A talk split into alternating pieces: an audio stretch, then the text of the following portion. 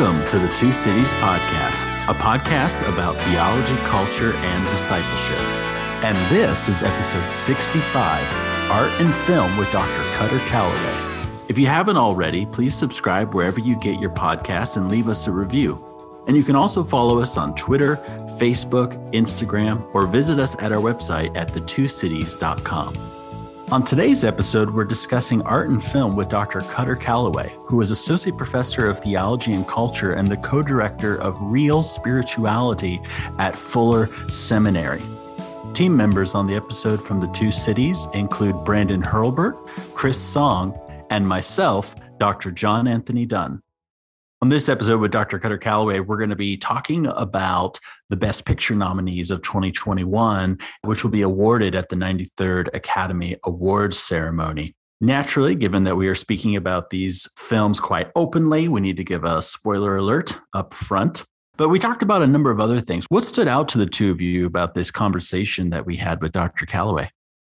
I think one of the the thing that sticks out to me from that conversation we just had was Kutter's quote of art traffics in empathy. And I, I just thought that is an amazing way to put it of just thinking about film, thinking about art, and how if it doesn't encourage us to change, it doesn't encourage us to identify with somebody other than ourselves, even if it's just for, you know, the hour and a half, two hours that the film is. Um, I think we're missing out on what film is trying to do and, and how we can, uh, as Christians, respond to it. So I really appreciated what uh, Kutter was saying.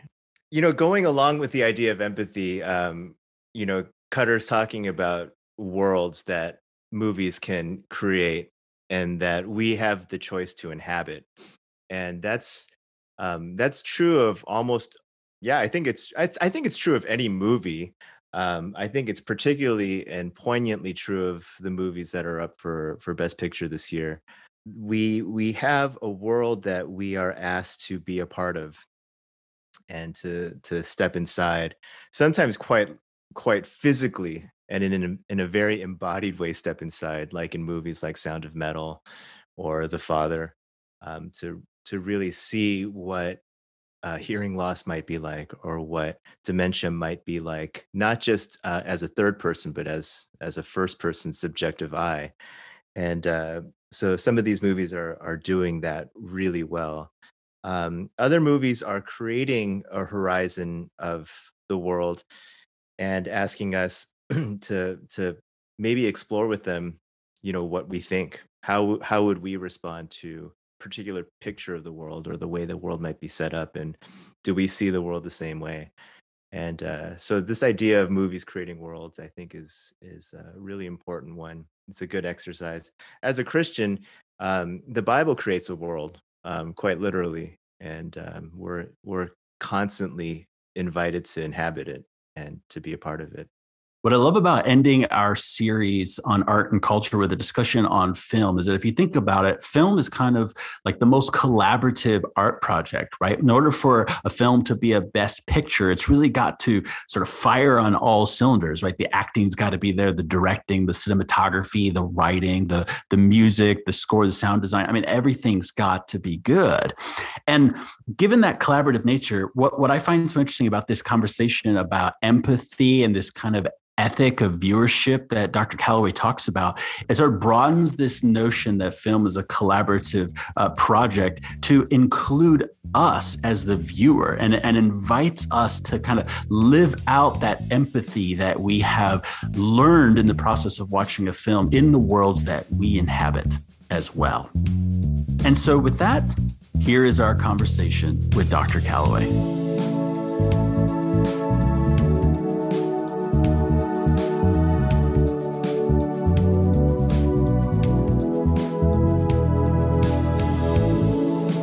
Thanks so much for joining us, Dr. Callaway. Yeah, thanks for having me. It's uh, fun to talk about films with people that care about movies. So, before we get into the best pictures, how, how about we begin by just sort of asking why should Christians be interested in these films at all? You know, I think for many, there's kind of this idea that, you know, film is perhaps just mindless entertainment, right? It's nothing to really be terribly concerned with, to dig deeply into. One of the things that I remember growing up is, is how films were, were treated in such a reductionistic way. For example, whenever I wanted to go see a film, right, one of my friend's parents would always have to consult the the Plugged In magazine, right, and and what you, what you find in, in Plugged In is this is kind of weird, reductive itemization of all of the violent content, the language, you know, the nudity, right? It's like you know, in this film there are three decapitations, right, and you know, X number of of swear words, and it's just like this really weird uh, sort of approach to film, right? That that sort of flattens it all out. I'm wondering if you could sort of uh, chart a, a better way forward for us for for how we ought to think about films and not reducing it to this kind of content. Sure. Um, I mean, at the core of it, um, my approach to just culture in general, uh, art, let's say the arts, um, and we would include cinema in that. And there's a range, right? Not all movies maybe qualify as like art. Um, they are, but you know, uh, some of them are kind of silly and really are mindless, right? Uh, so it would be uh, an, analogous to to a People magazine or whatever, like an in-flight magazine, where you go, you consume it, you don't think about it ever again. Um, and and actually, I think there's a sense in which some of that's okay. Like there's sometimes Christians uh, put a lot of burden on themselves that everything we do has to be very sober and serious. Um, and there's actually a um, my PhD mentor, and then now it's kind of recurring in the in the field of of sports and athletics. But this sort of notion of a theology of play um, is something that I think we need to to reclaim and go. There's there's actually a great deal of good, just mental health outcomes, but then also a, a, a theology of going.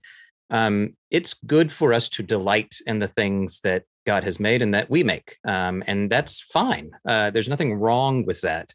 Now, if it like borders on like crass and you know whatever then maybe we can talk about that. But that's now moving more into that sort of content question that you that raised. And a lot of times i and the way i teach in class and talk about it is uh, one of the reasons we might uh, engage these films watch these kind of films or any film any kind of storytelling narrative medium right now um, is a way for helping us discern between uh, content and meaning right? So so there may be a, a decapitation um, but it, it's not like decapitation equals bad. Um, it's the question is well what's the context? What's the narrative context? Why did that happen? What what's going on? Was was it gratuitous or not? Did it did it help tell a sincere story that reflects the human condition? Um, there were let's say decapitations in the world Uh, if you're telling a story about that, to avoid it is actually to tell a dishonest story. And so, um, part of as as we think through what does it mean to in, engage these films or any film, um, that's one of the uh, things that we can practice. Is how do we come to a place where we go? Um, I may not approve of this content. Um, however, the larger meaning of the story is something that could be helpful, um, could be theologically rich, and so for me, I I'll say um, both for my own personal practice and then in my teaching and writing, um, there's kind of two. Uh, well, there's multiple approaches, but two ways you go about this. One is to say, art of any kind, especially great art, um, art that really is tapping into the sort of universal human longings that we all have, um, can really be spiritually enriching um, for anyone, but specifically for the Christian. And so uh, you can go into a film asking the question of how might this film shed new light or crack open my faith uh, in ways that might otherwise not be possible. Um, and that's really just kind of like a, a personal or communal, like spiritual uh, experience. The other side is is the missional uh, question, and that is movies, uh, and depending upon which movie, this this isn't always the case, but film, movies, media are the stories that are shaping the imaginations of contemporary persons. Just full stop. Um, 50, 75, 100 years ago, let's say in the North American uh, context, um, we had a, sh- a shared narrative that was probably the Bible, right? Like you could say, what's something that everybody knows? On the whole, do they know about Moses or Jesus or whatever? And it's, you know, that doesn't mean everyone was were Christians, but they knew this sort of common text. That's not the case anymore. Um, instead, the, the common narratives that we all share are films. Um, a stat that I always share uh, is, uh, I think just it's mind blowing, but Finding Nemo, um, I believe came out in 2006 or seven. it, this is pre-streaming services, anything like that. But Finding Nemo, in the first year of its release, 60% of the American population had seen that movie. That's not just kids, that's all people in America. What other text is there? What other uh, uh, art form or artifact, uh, book, or anything can we name that 60% of the United States population has seen? So if you are a person that cares at all about engaging in conversations with people that aren't a part of your community, um, and you want some place to start, and you want to say like how can i gain some insight into the way that people imagine the world the way that they uh, shape their sort of uh, understanding of each other?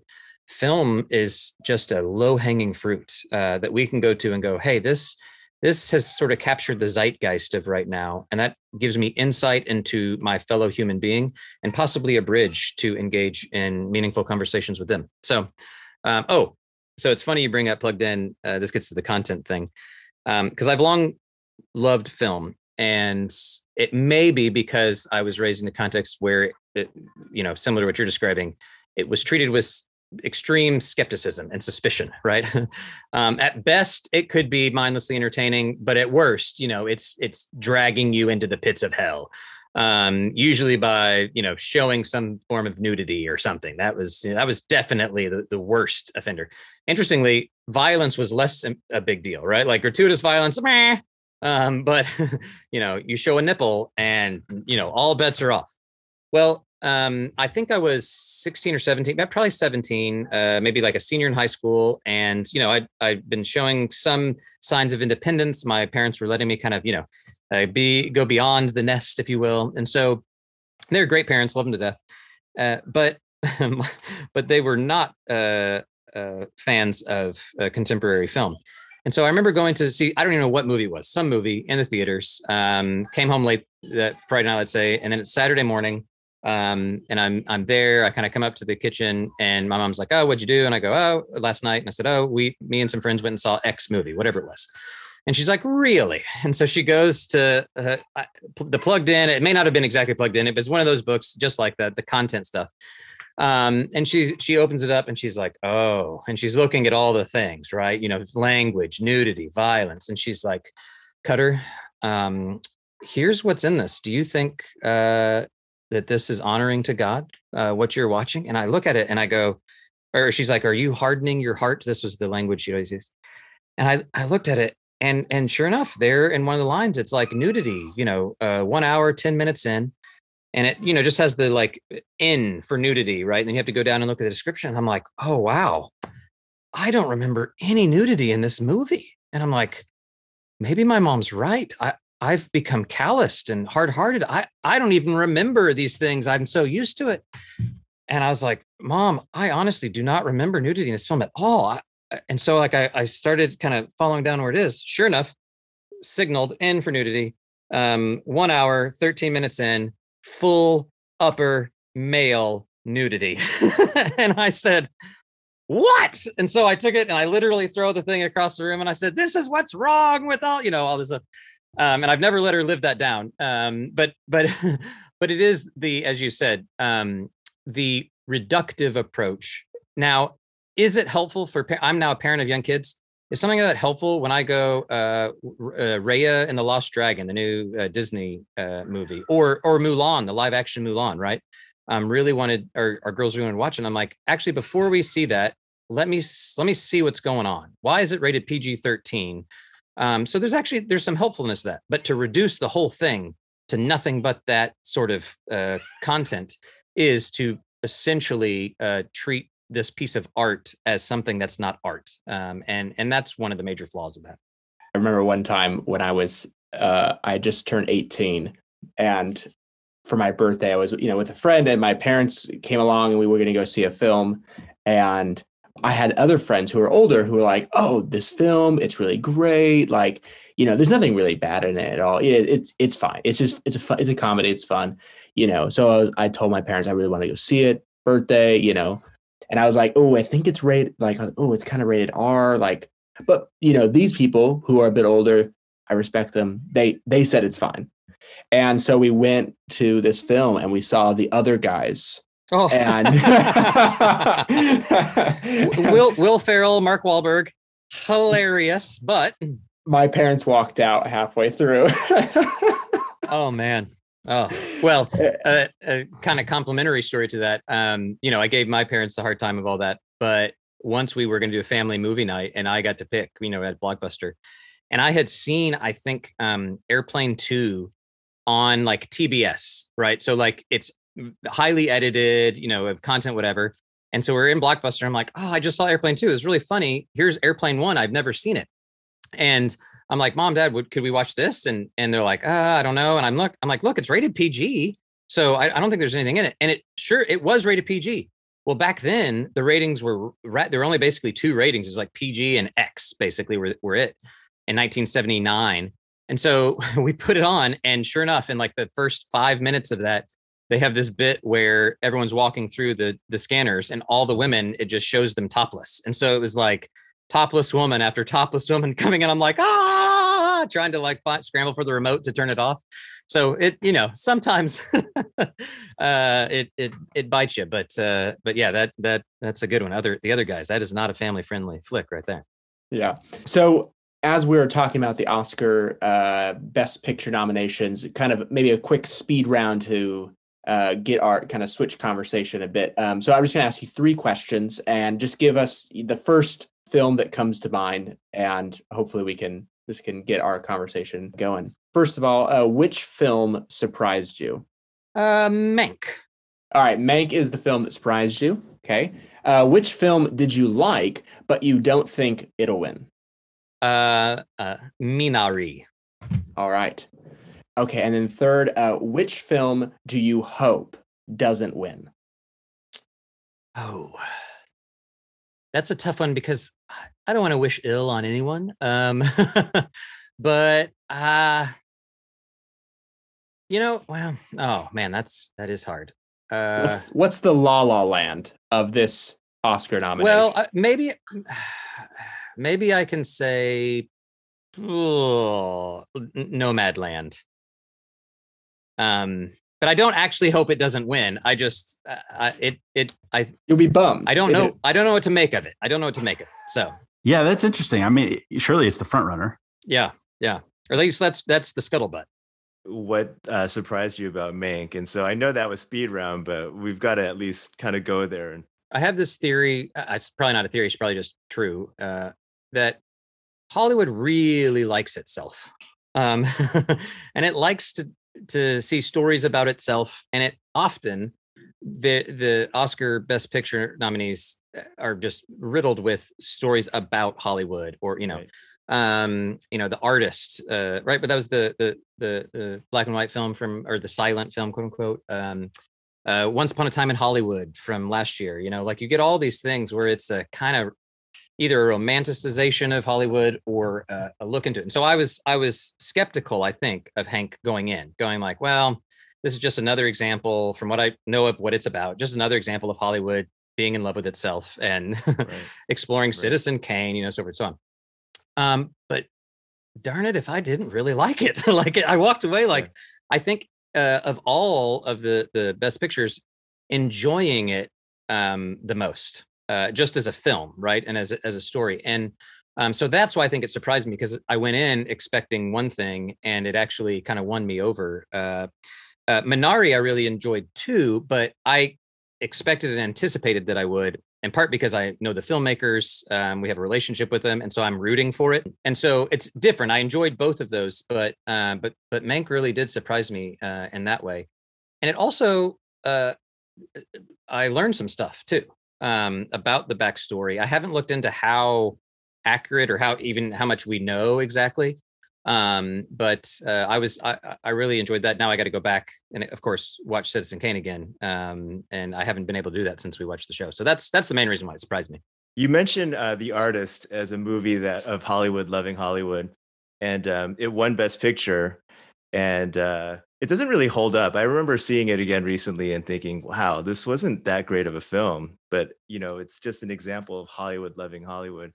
I think that uh, if Mank was out maybe 10 years ago i mean it would it would be sort of a shoe in for a best mm. picture it's just the kind of film that that wins wins an oscar but i just think we're in a different time yeah um Yeah, what do you what do you Yeah. all make of that? Because um, I do think uh, of all all of the the the uh, movies that are up this year, obviously they are in a very unique context.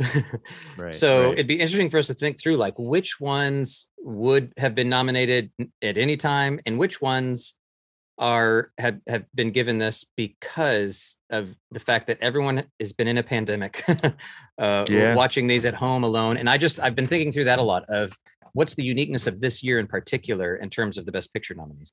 Yeah, when I think about the films of this year and think about how suited they are for our present moment, I think about Trial of Chicago 7 and Judas and the Black Messiah and how well those films fit into our current racial reckoning. When I think about Promising Young Woman, I think about, of course, the Me Too movement. Um, but I, I really feel like Nomad Land is sort of particularly suited to uh, the time of COVID, right? I feel like the, the displacement uh, that Frances McDormand's character feels is sort of uh, akin to a lot of the disorientation that a, a lot of us feel during COVID. There, you know, there's kind of this dystopian quality to Nomad Land, you know, due in part to this kind of Amazonification of all things. And I think that's also something that we can resonate with quite well.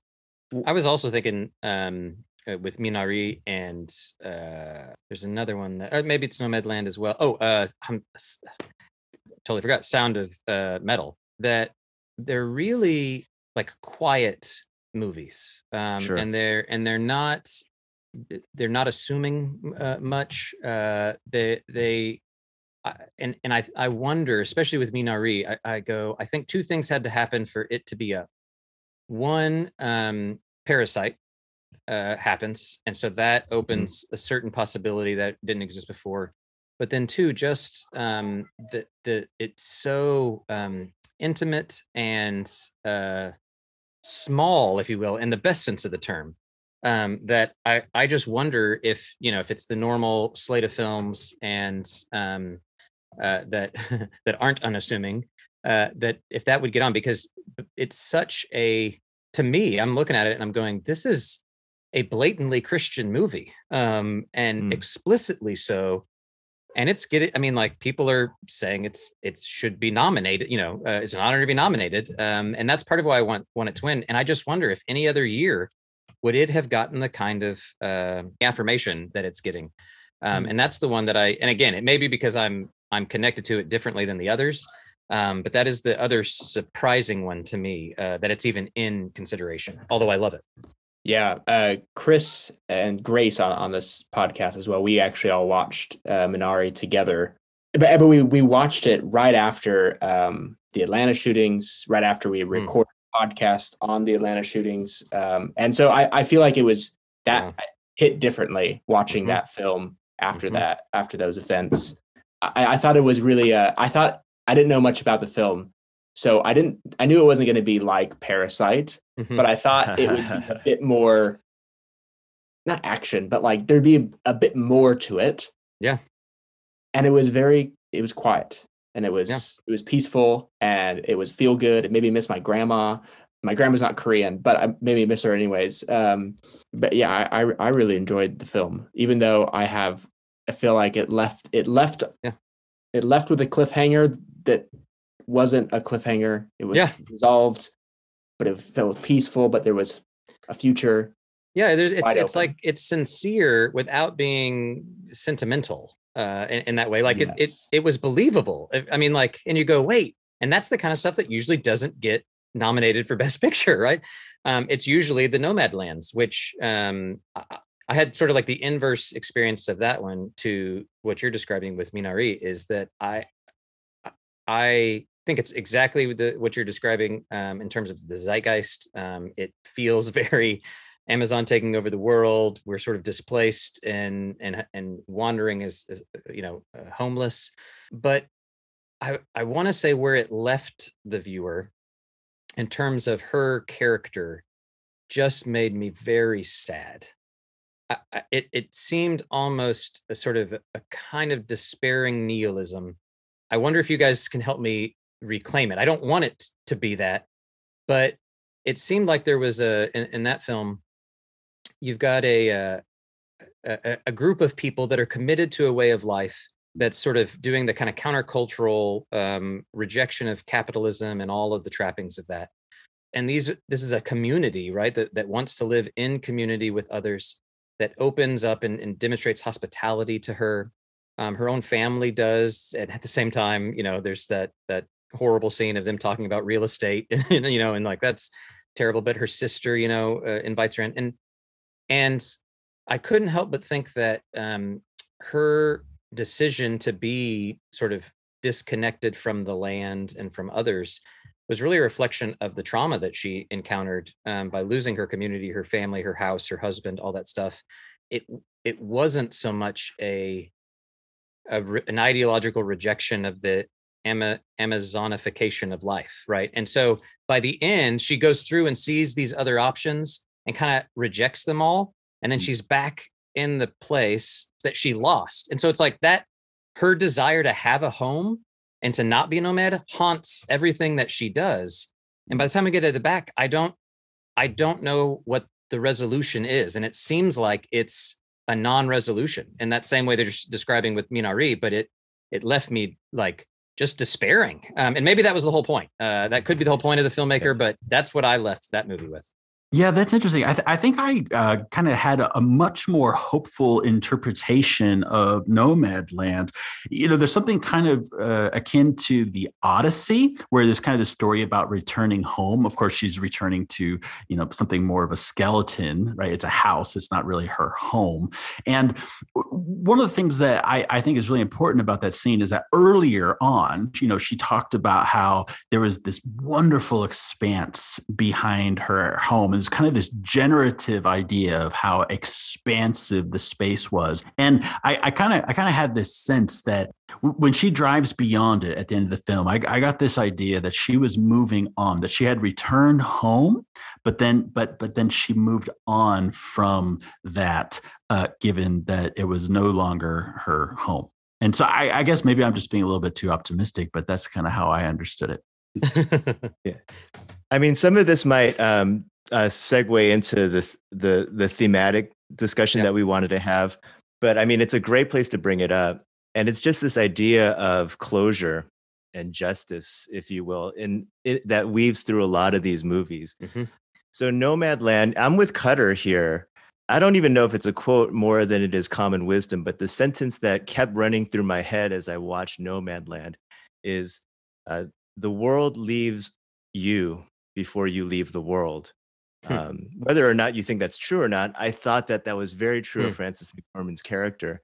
Yeah. That um, she had she had a world that she lost, and she was not going to re-engage the world. You know, whether it's with her sister who clearly loves her, or this other relationship from you know with the guy in sneakers that I like a lot. I can't remember his name, um, um, but that you know, and you know what what was powerful to me with Frances McDormand's character is that I I know this person in different part you know hmm. different aspects of my life. Yeah. Um, not just folks in the homeless community, um, but uh, folks who who um, eh, who I do know and I've had relationships with this in, in my past.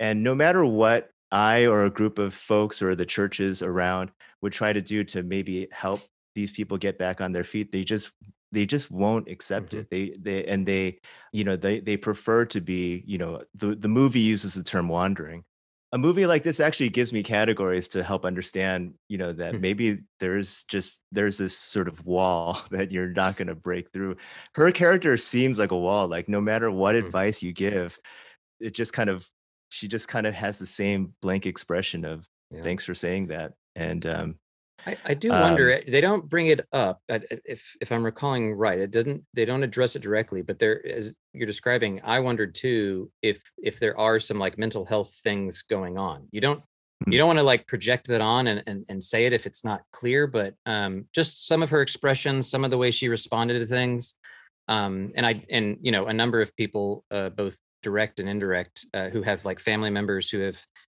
seemingly chosen homelessness or wandering um, also struggle with some mental health issues that that make it very difficult to engage. And so I that's another where I go. This is very timely and powerful because all of that is in play. And even if it's not, you know, you don't have some diagnosable, let's say schizophrenia or something, to suffer the losses she suffered, obviously would Right. have um, ha- traumatize you in certain ways that would incapacitate you. I think, um, and maybe that's one of the uh, the long or the why I was so sad. Uh, maybe what you're describing too, because I go, I don't know, as an individual, as a family, as a member of a religious uh, community, I- don't know what resources we have our, at our disposal to reclaim those people back into community, to, to help them. And it seems that our sort of social safety net continues to fray in ways that um, I think will only give rise to more of of this kind of story. So connecting that theme with some of the other films that um, are up for uh, for up for best picture um, you know one that immediately comes to mind is promising young women Yeah. where you have Carey Uh-huh. mulligan's character cassie you know there's constant moments where both me as a viewer and characters in the movie are saying you've got to move on like you've got you've got to not be so obsessed with in her case with revenge this idea of avenging um, a, a very unjust and traumatic death of her friend.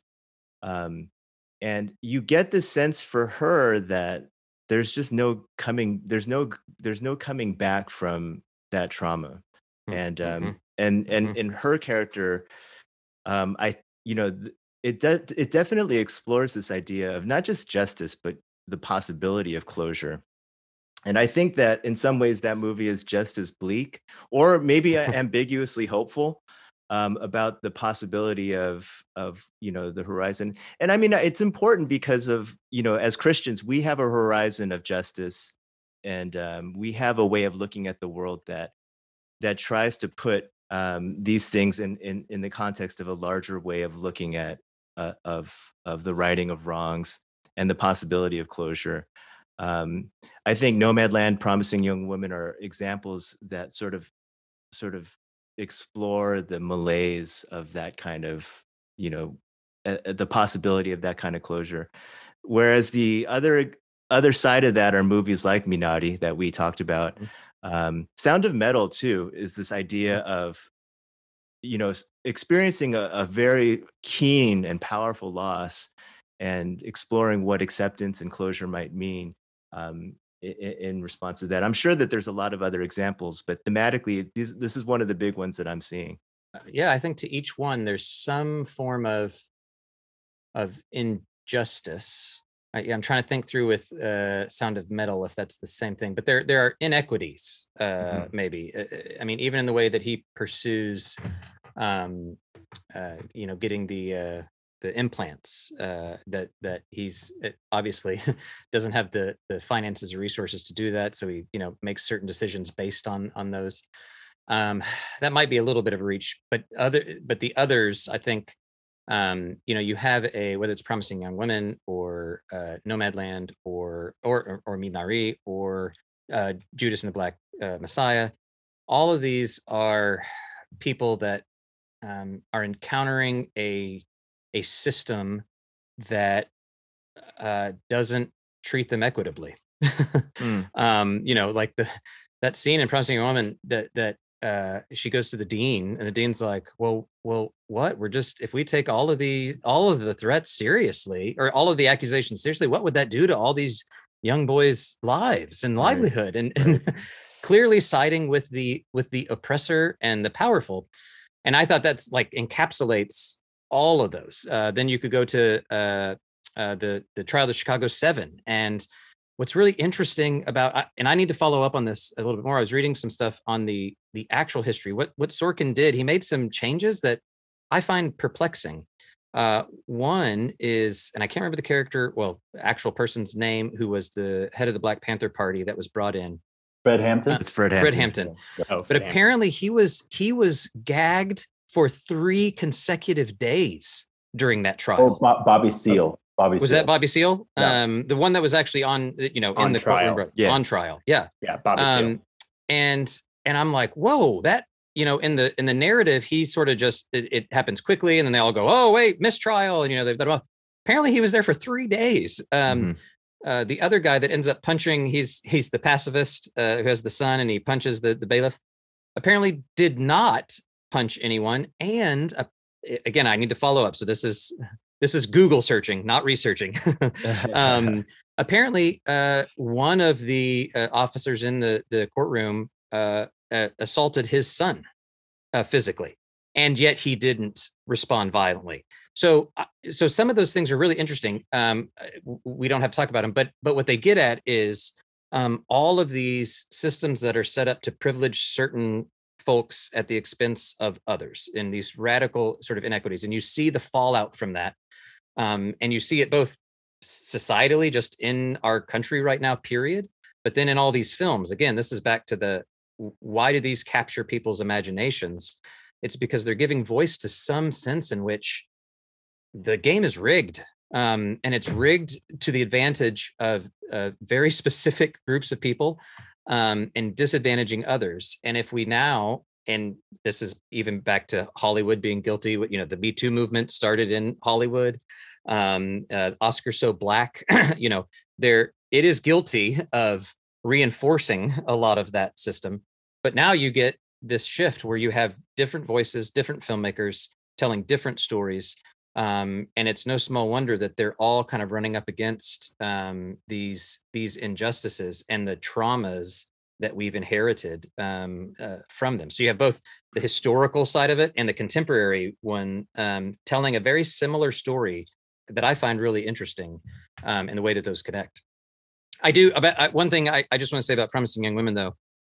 I also think it's a really problematic film and I actually reached out to um, a couple friends, both of whom are women of color, and I said, "This is very Tarantino um, esque in terms of a sort of like revenge fantasy."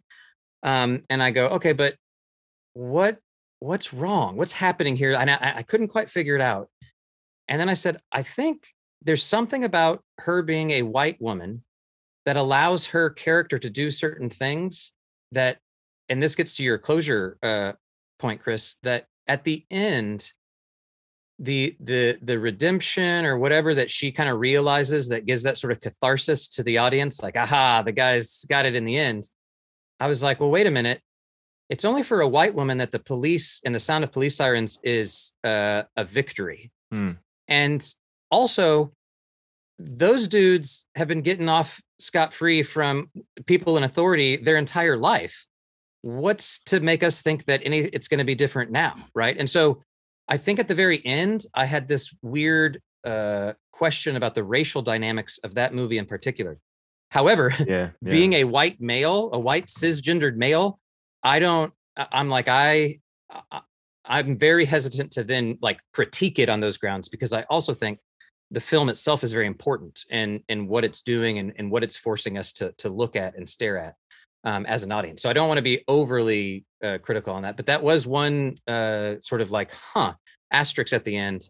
And so uh, it, it, yeah, I, I think we can follow up on that with some others. I thought so. I, I really, uh, I unfortunately watched the trailer Hmm. before. I, I and I rarely do that. I just didn't know anything. I didn't know what it was about, so I wanted to watch the trailer, and then I was like, ah, dang it, kind of ruined a bit of the of the fun. But I was surprised that the the like kind of the fun part of the reveal that like oh wait she's not she's been learning. I thought this was going to be a very different film and obviously there's gonna there's there's a lot of tie-ins with with Kill Bill, Mhm. uh, with Tarantino, and then kind of the revenge fantasy. Um, there's like a Harley Quinn kind of Uh-huh. you know um, homage or something, and I thought there was a really good part, uh, Kris, to your, to your point about justice and redemption. I thought there was a really good part where the person that you know somewhat saves the day in that film is the lawyer who Mm. repents and there's like a very interesting you know it's kind of like a Carey mulligan's character is portrayed mhm. like it, it like an angel and she like Mm. forgives him and and the the Mhm. lawyer like who had represented uh the the bad rapist dude Mhm. um earlier you know repents feels guilty remorse and then like is kneeling before her Mhm. asking for forgiveness and you're like wow that's that's great Mhm. um and he ends up you know saving the saving the day Yeah. getting the guys in trouble but I felt that the ending was problematic in one sense because I mean she dies and the Mhm. the, the, the rape the the rapist kills her and suffocates her and it's it's almost like a George Floyd almost Yep. instance where it's I mean, like that's oh, got to be like a four minute scene or something. Yeah, yeah it's hard to Um, watch. It is. it's very hard to watch, and you think the whole time that something good is going to happen, and it doesn't. Yeah. And I, you know, so I, I'm of two minds here, right? I mean, like, I, I- um, do I want, I think there's a, a very intentional reason that the horror of that violence um, played out at that length. Because cinema too often goes through violence without like forcing the audience to deal with the actual repercussions of what it's like to Yeah. suffocate a human to death. Um and it's just like oh quick 10 seconds and then we move on. Oh they're dead. It's like well no do you realize what it takes to do that? Um at the same time uh, i go we have this character um do we do we need this story is that necessary to get the story that that the film is trying to be right um is that worth the the price if if you will so i yeah Yeah. go ahead Yeah, I, was going to say there. There's also the other uh, Tarantino uh, bit where she's going to carve her name. yes yeah Uh, on his skin, just like in Inglourious Basterds, where they would oh yeah carve the swastika. You know, give you give you something you can't take off, right? yeah Um, but I wonder, I wonder if there is a very intentional, like part of the film was that that's not how life works. yeah. Is that re- revenge fantasies are only a fantasy, and that's not how the real world works. Yeah. But the the very ending, I think, as you said, I think that is a, a really good point. Is that the cops show up and you think that's victory, but in reality, it's not. Yeah. that rarely Well, is. And for her i mean uh, what i think one of the best uh what, what i would call christian ver- re- revenge depictions in cinema recent cinema is the Coen's true grit.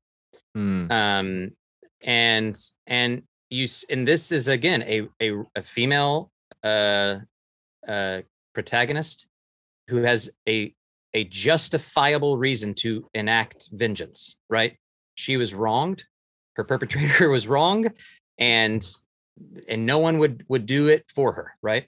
So similar parallel and and it becomes clear in that film the consequences of basically uh enacting your own vengeance. Uh now so, someone else had asked me about this this film or others like what would be a good um if you're troubled by promising young women which again i think it's uh important to watch um i just again these are the the troubling questions with it.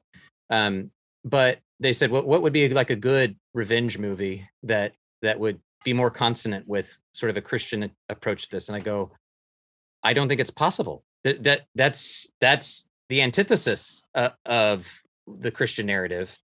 Um and that's where i go um to both points. Like it's good that it, it's good quote unquote that's the, not the right language.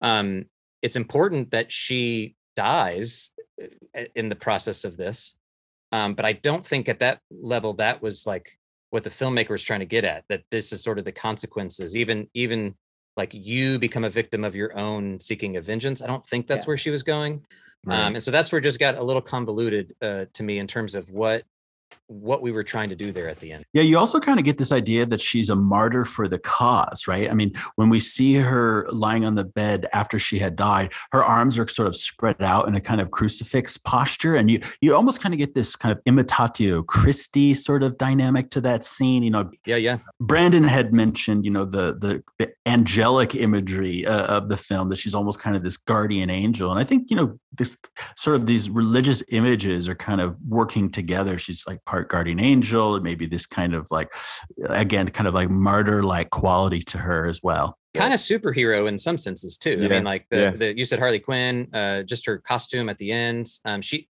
she sort of all the time is wearing this kind of facade or or co- costume, right? Like an actual costume to go out and perform again. She she's every woman. yeah, she's every woman, um, and she experiences uh, trauma in her past.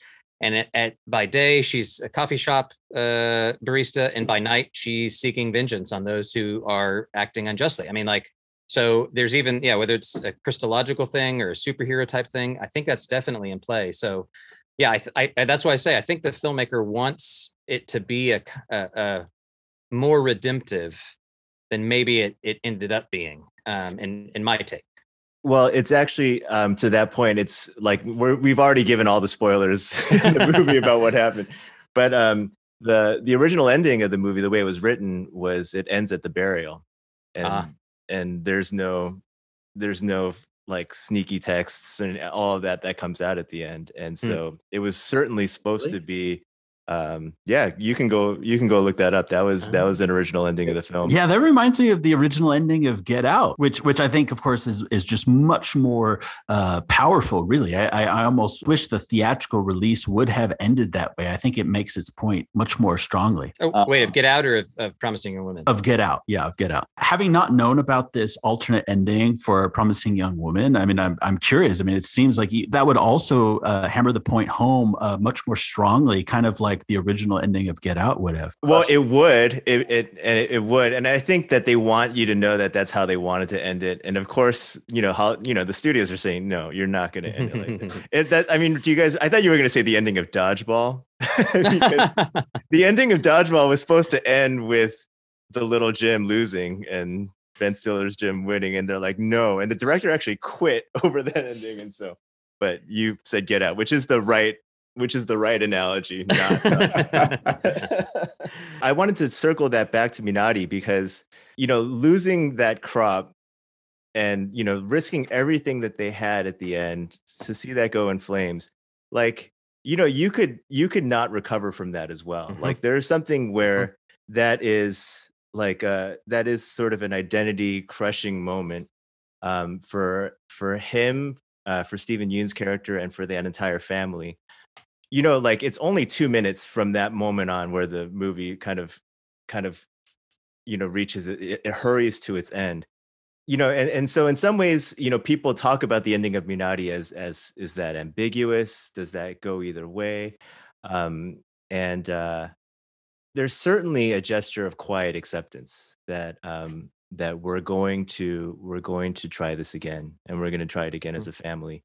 Um the silence of it so i'm i'm korean american um and um this movie really hit me in a certain way because i, I you know i grew up in suburban chicago not arkansas but there were so many moments in this movie that reminded me of my childhood like my grandma watching wrestling like that's a weird thing but that actually that that Mhm. actually happened with my grandma um like certain crazy moments just it's amazing to see on film but um the not explaining how things end you know you know they had the big the husband and wife had this big blow up um but then they're together in the end when they're um you know they're replanting a well.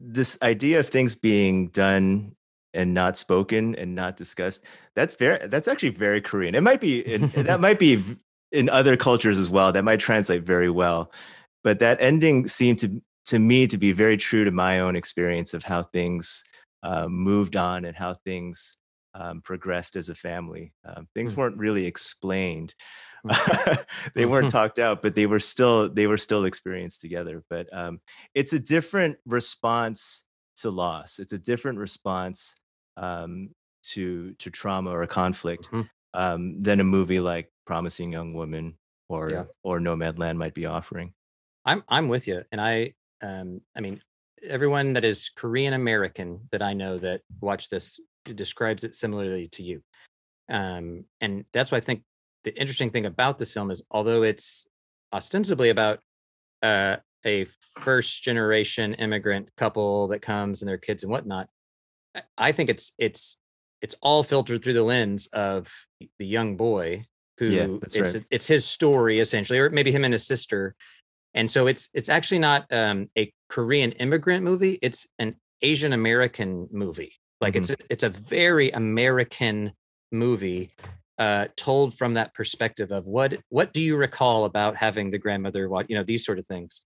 Um and so uh, that but again that's me as sort of an outsider observing people describe it that way.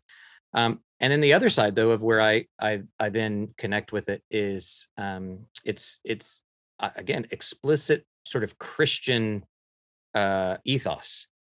It's not just because oh, it's it's has sort of this overlay of Christianity that that makes me want to endorse it over, say, Promising Young or Nomadland, but it is the um, I guess the the prescription or the hope uh, that it that it offers or kind of opens up.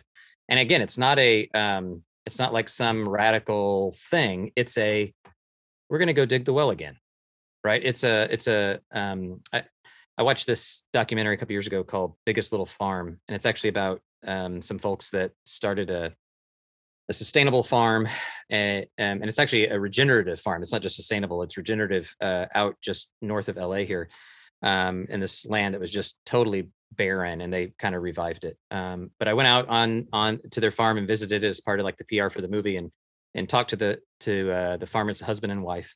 Uh, he's actually a documentary filmmaker. She's like a gourmet chef, so they're like you know uh, living off the land and all this stuff. You know, just uh, very sort of Wendell Berry-ish. Um, but it was interesting because I I had my daughter um, ask like, "Hey, give me a couple questions," because she's interested in farming to ask the farmer. So I asked them, uh, you know, how do you tell the difference between a weed and a plant? Um, I'm like, oh, good question. I'll ask that. So I ask it, and so uh, one of them, either I think John and Molly were their names, said, "Ah, oh, well, there really is no such thing as a weed." And I'm like, well, what do you mean? And he, and he's like, well, a weed's just a plant that's growing in a place uh, that the farmer doesn't want it to grow. Um, and it's a name we give to those things. Uh, but what a what a weed is is actually an invitation to a deeper form of relationality with the land. It's an indicator that something is amiss. And and I'm like, oh, that's a that's that's mind blowing, right? As a non farmer, I'm like, this is crazy, and that's what I see in Minari of going the sort of transgressive or countercultural uh, shift that that makes is um, the the farm burns down, all of your hopes and dreams of making it, the American dream, have potentially been shattered. What do you do?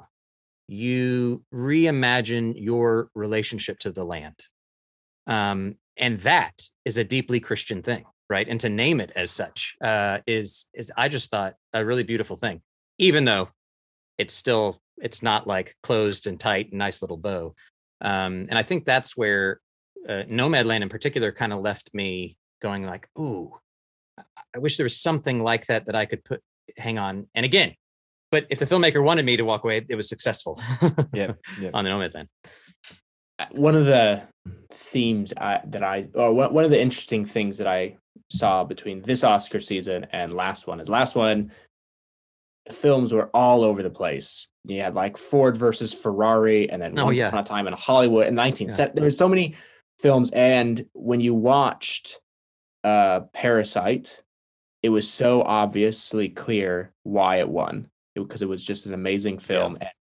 even though there was a ton of other great films, it was so clear.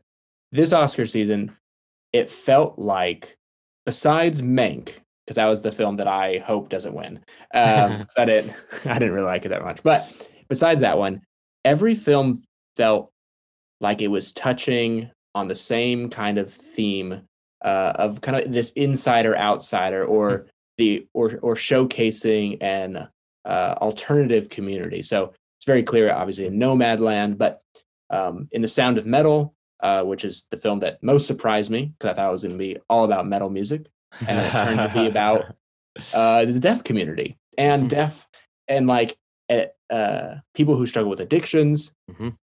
talking and hanging out with deaf people and like Mhm. work. It was like that. I've never known about that commu- community.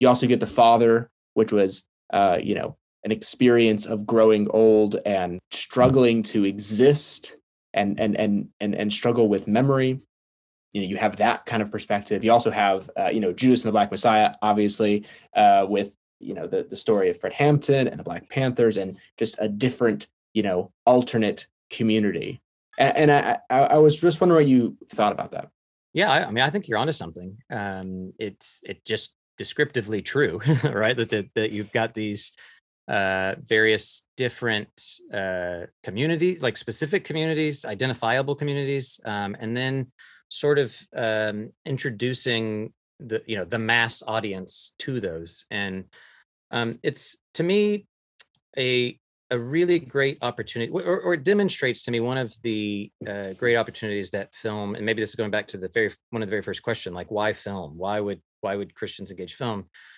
And and and this would go to any sort of like great storytelling. Is that um, at their best, uh, I think art traffics in empathy, and that that both requires the piece of art to generate some kind of emotional response from the viewer but then also if it does its job it it draws you into sort of an empathetic resonance with whomever is on the screen.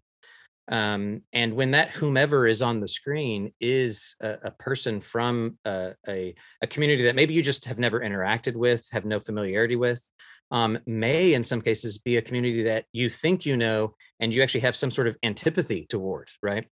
Um, it it humanizes people in ways that that leave you with no other choice really but to empathize. Um, i have i don't know where he got it. I think it's even like a pastor of mine or something that uh, said and I, the turn of phrase surprised me because i thought it was going to go somewhere but maybe this is a famous saying but um, if if you knew everything about anyone, eh, you know, everything that ever happened to any other person in this world, you would have no other choice but to love them. And and what film does is go, okay, you think you know, you know, some, yeah, I, I don't know, extreme story of someone that you just uh, have othered, right? Totally othered, and uh, sort of stereotyped them as, you know, all of these kind of people equal bad, right? Um, well, all of those people have stories of how they got there, right? Um, even a a venge seeking or woman that goes on the prowl at night to like seek vengeance for something like that she has a story that humanizes her. Whatever you make of her pursuit of justice um, and draws you into that sort of uh, kind of empathetic uh, posture. And then from there the question is and this is always my then question mark with film. Okay now having gone through this um, oh, for the philosophers in the world, we can talk about uh, Ricoeur's uh, uh, sort of three acts of the of the narrative. After you've gone through this sort of the world that you've inhabited, that the story gives us, it sort of spits you out into this world in front of the text, um, or the movie in this case. And what I love about Ricoeur is he says um, the appropriated world in front of the text it gives you the option to inhabit that world, mm. and you can choose otherwise, right? So for the Christian any film goer, but specifically for those who are people of faith, it's a missed opportunity if we walk through that that process of empathy, walk out the other side, and just go, "All right, I've paid my empathy dues. Um, I know what it's like to to grow up uh, the you know the son of Korean immigrants. Good job." If it doesn't if it doesn't prompt you to action, then I still think the art is kind of just stillborn, right? It, it just sits mm. there, and so that's in my mind. There's a kind of ethic of of, of viewership, uh, an ethic of reception that we can bring to these to go when it when it when we see all these Oscar films doing this. Now, what's my response? Now, now, what is my calling to these other communities um, that I perhaps didn't know before I walked into the cinema? Yeah, that's a great point. And um, just to follow up, two films in particular that that I think really heighten this idea of subjective empathy is one, The Father, Mm. and, and two, the sound of metal. Mm-hmm. Uh, sound of metal first, when with just the the scene where his ears start to ring and you st- he starts that scene is frightening. Like honestly, like you experience what that might be like if you were in his situation and the the voices start to. Mm-hmm. That was honestly amazing, and it's a it's a real testament to what film maybe only film uniquely can do is give you not just a sense of empathy, but really a, you know to be in their shoes um, that was the reason why the father uh, as a film was so hard to watch it was hmm. just so incredibly disorienting um, and even the storytelling itself never let you feel the ground beneath your feet hmm. precisely because they're letting you sort of experience the world through the eyes of one's uh, sense of self one sense of memory is starting to to fall by the wayside and um, just truly powerful mm-hmm. examples of what what film can do.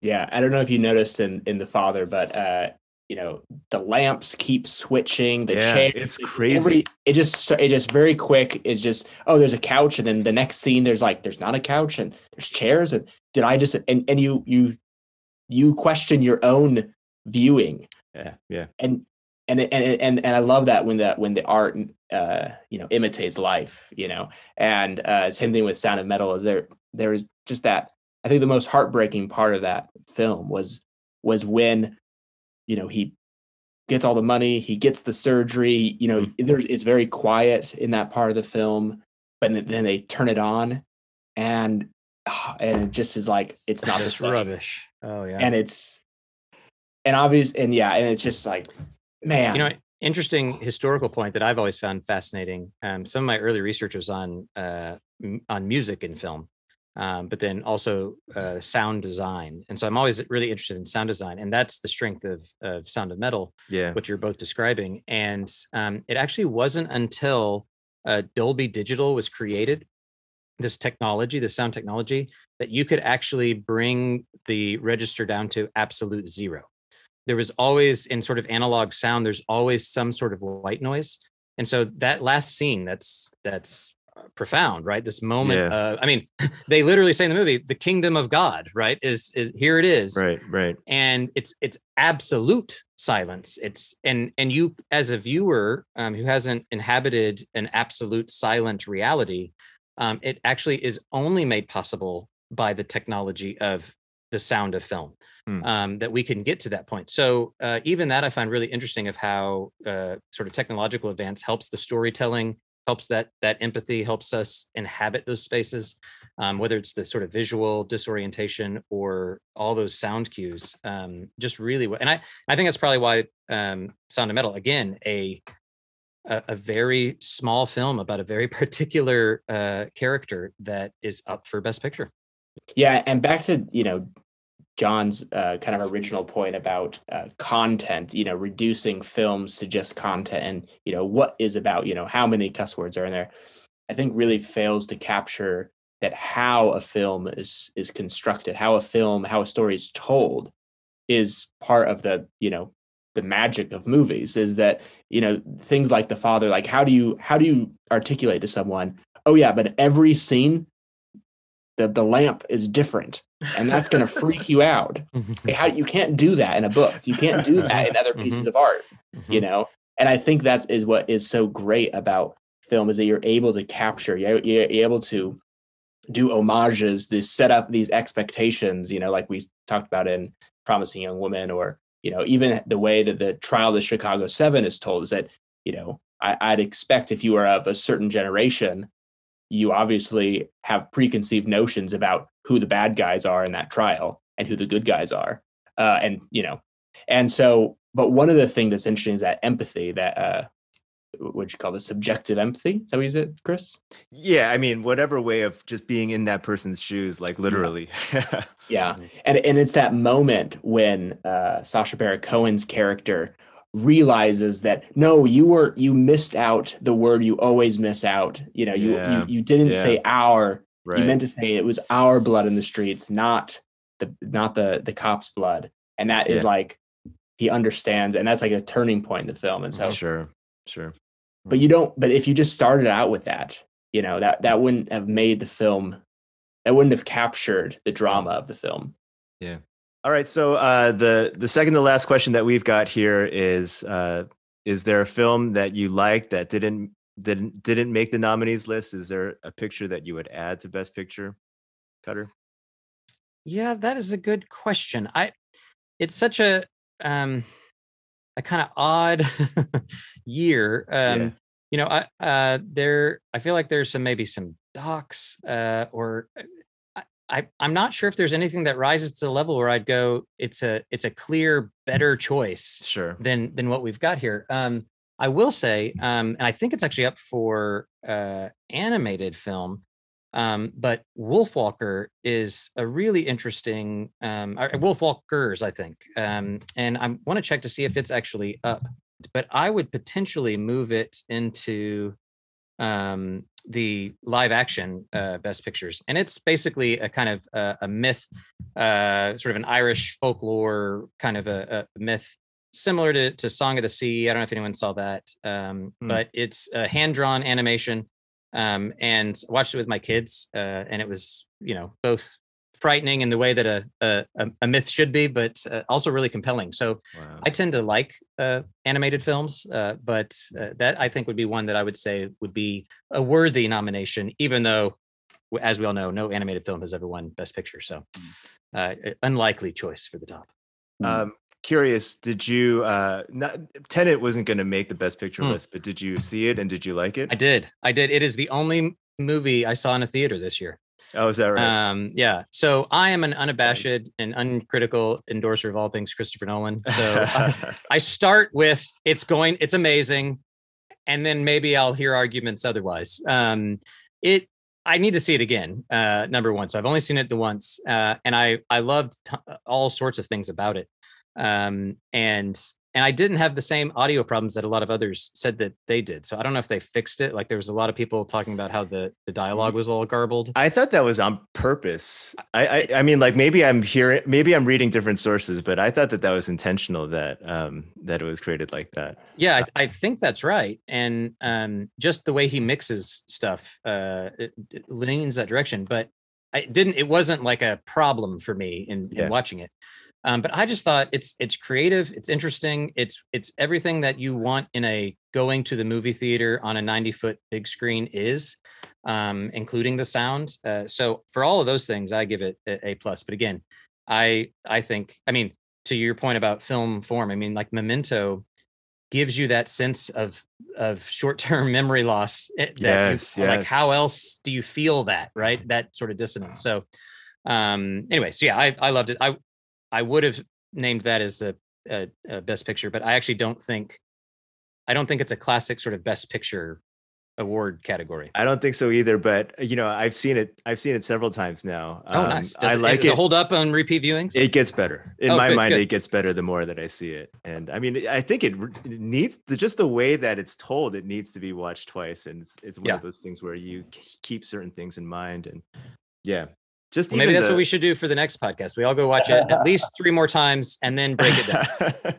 I just love that I, you know that somebody in R and D or whatever was like, I feel like this is really complicated. And he's like, would it really, you know, Christopher Mhm. Nolan's like, would it help if I put colors on it? And they're like, Mhm. yes, that would be great. Red and blue, that'd be so helpful. Well, it is the interesting thing about uh, uh, visual storytelling of the kind of things you have to you have to think through. I mean, even back to um, Inception, right? Like the different level to make sure it cohered that we could track with stuff. Very clearly different land. So you have a very like the the the the white the whiteout sort of snow area is very different than the other levels.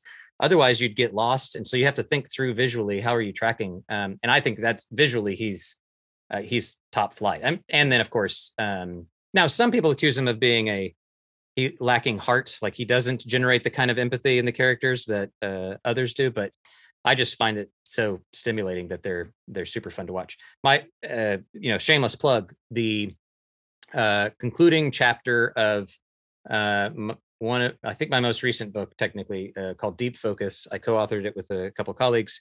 Um, so I wrote the chapter on Christopher Nolan, and it's a breakdown of all of his films. Huh. Um, and I basically this connects to our our larger conversation today. Um, I categorize him as a a post traumatic filmmaker.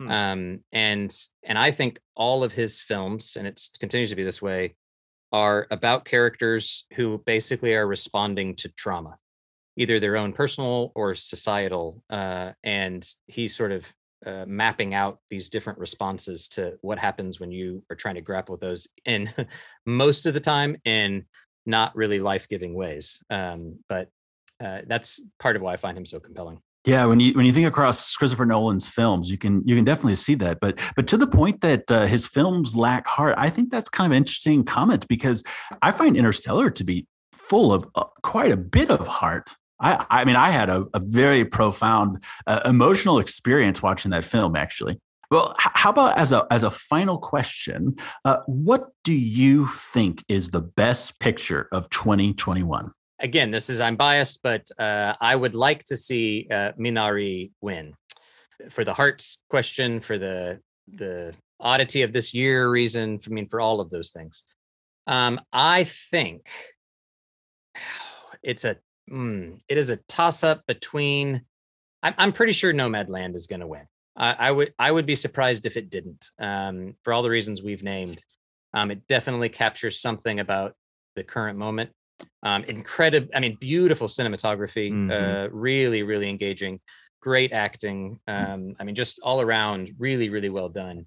Um, so it's it's going to be hard for someone to beat that one, I think. Well, thanks so much for joining us, Dr. Callaway. It's been a blast to be able to nerd out about film for a bit and think uh, think about these Best Picture nominees at a, at a deep level and, and, and make some connections uh, across them as as well. So it's just been a blast. Thanks so much for joining us. Yeah, thanks. It was uh, super fun and uh, glad to be on.